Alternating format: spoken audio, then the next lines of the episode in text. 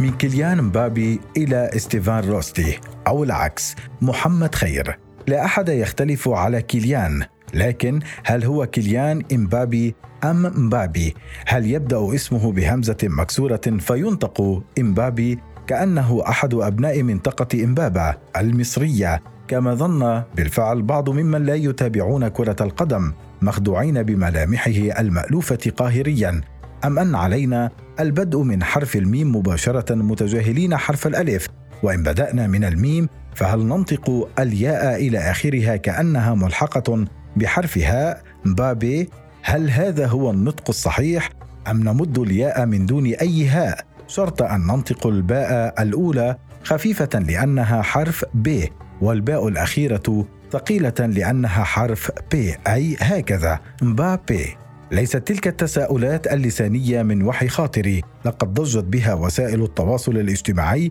أثناء متابعة مونديال قطر. حسناً، إن كلمة ضجت مبالغ فيها، لكن لنقل إنها صاحبت في عديد من المرات التطرق إلى أخبار نجم هجوم الديوك الفرنسية، النجم الصغير سناً الأعلى قيمة في سوق الفوتبول، لاعب باريس سان جيرمان، والذي تعود أصوله كمعظم الفريق الأزرق إلى قارة إفريقيا، ويتحدر من اثنتين من أبرز المستعمرات الفرنسية السابقة، أم جزائرية مسلمة وأب كاميروني مسيحي.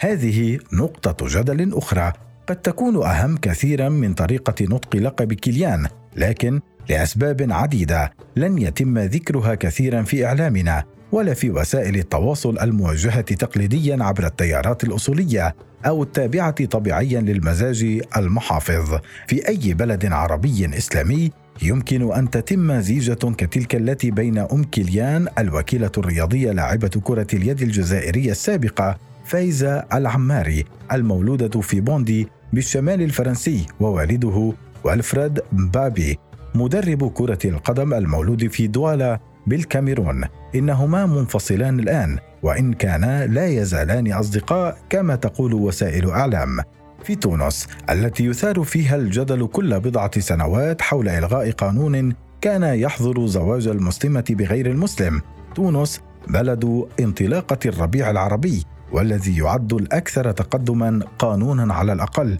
فيما يخص الأحوال الشخصية وتمكين النساء، لا يزال الزواج غير الديني فيه مسألة نظرية. أما فرنسا حيث التقت فايزة بويلفريد وتزوجا وأنجبا وانفصلا، وهما لا يزالان حتى الآن شبه شابين، فايزة 47 عاماً وويلفريد 52 عاماً، فقد بدت علاقتهما الزوجية من أولها إلى انتهائها مسألة بداهة طبيعية من دون حملات وتظاهرات ومطالب تشريعية. وكذلك كان مولد كيليان ونشأته في فرنسا بعيداً عما يسمى أصوله، ثم تمثيله لمنتخب فرنسا والأهم تفرنسه إلى حد معاملة شبه المزدرية للرئيس الفرنسي حين نزل إلى الملعب ليواسيه على خسارة النهائي. لم يمنع تحدر كيليان من أجداد غير فرنسيين بالمرة تحوله الطبيعي في هذه السن الصغيرة إلى فرنسي تام أو حتى ولادته فرنسيا. كان الشرق يعرف في الماضي قبل جمهوريات الاستقلال شيئا كذلك، نجد على ويكيبيديا وكمثل الجدل حول نطق اسم كيليان معاناة في كتابة النطق الصحيح لاسم نجم السينما المصري القديم ستيفان روستي، حتى أن اسمه في عنوان صفحته على الموسوعة المفتوحة ستيفان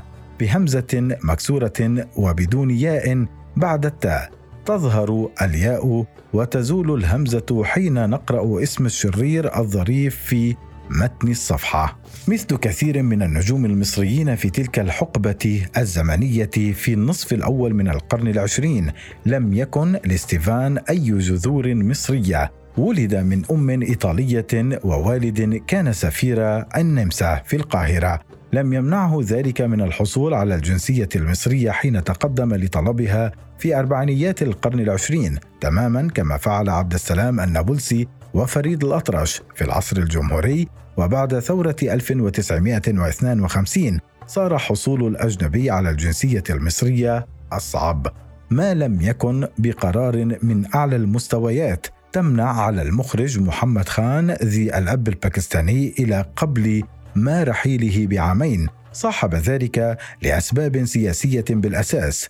تبخر كوزموبوليتانية المجتمع المصري التي امتدت من أواخر القرن ال19 إلى منتصف القرن ال20 التعددية التي ساهمت في صنع وتأجيج جذوة الفن المصري في عصوره الذهبية بمساهمة فنانين أتوا من الشام واليونان وإيطاليا والعراق، ومع اندماجات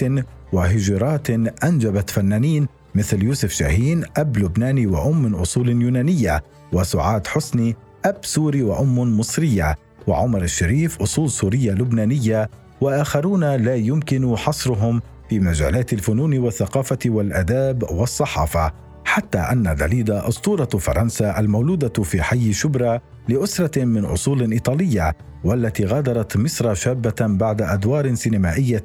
قصيرة وتاج ملكة جمال مصر، وإن تضاربت المعلومات حول حملها جواز سفر مصري، إلا أن مصر ظلت في خاطرها وفي دمها وفي أغانيها إلى آخر نقطة في حياتها ومشوارها الفني. الأهم أن كل هؤلاء ممن حصلوا على الجنسية المصرية في ذلك الزمن أو ورثوها عن آبائهم المكتسبين إياها كانوا أو أصبحوا أو ولدوا مصريين بالقدر نفسه الذي صار به اللاعب كيليان مواطنا وإنسانا فرنسيا بالمعنيين القانوني والثقافي. ومن المفارقة أنه في الزمن الذي كان أجداد كيليان سيعانون فيه العنصرية والتميز في كثير من أنحاء العالم الغربي، إن أتيحت لهم مجرد فرصة العيش فيه، كانت القاهرة والإسكندرية بوتقة للتعديد والاندماج، اندماج الأعراق والديانات والثقافات في مزيج لا يزال يستعاد للإشارة إلى الفن المصري في أعلى ذراه.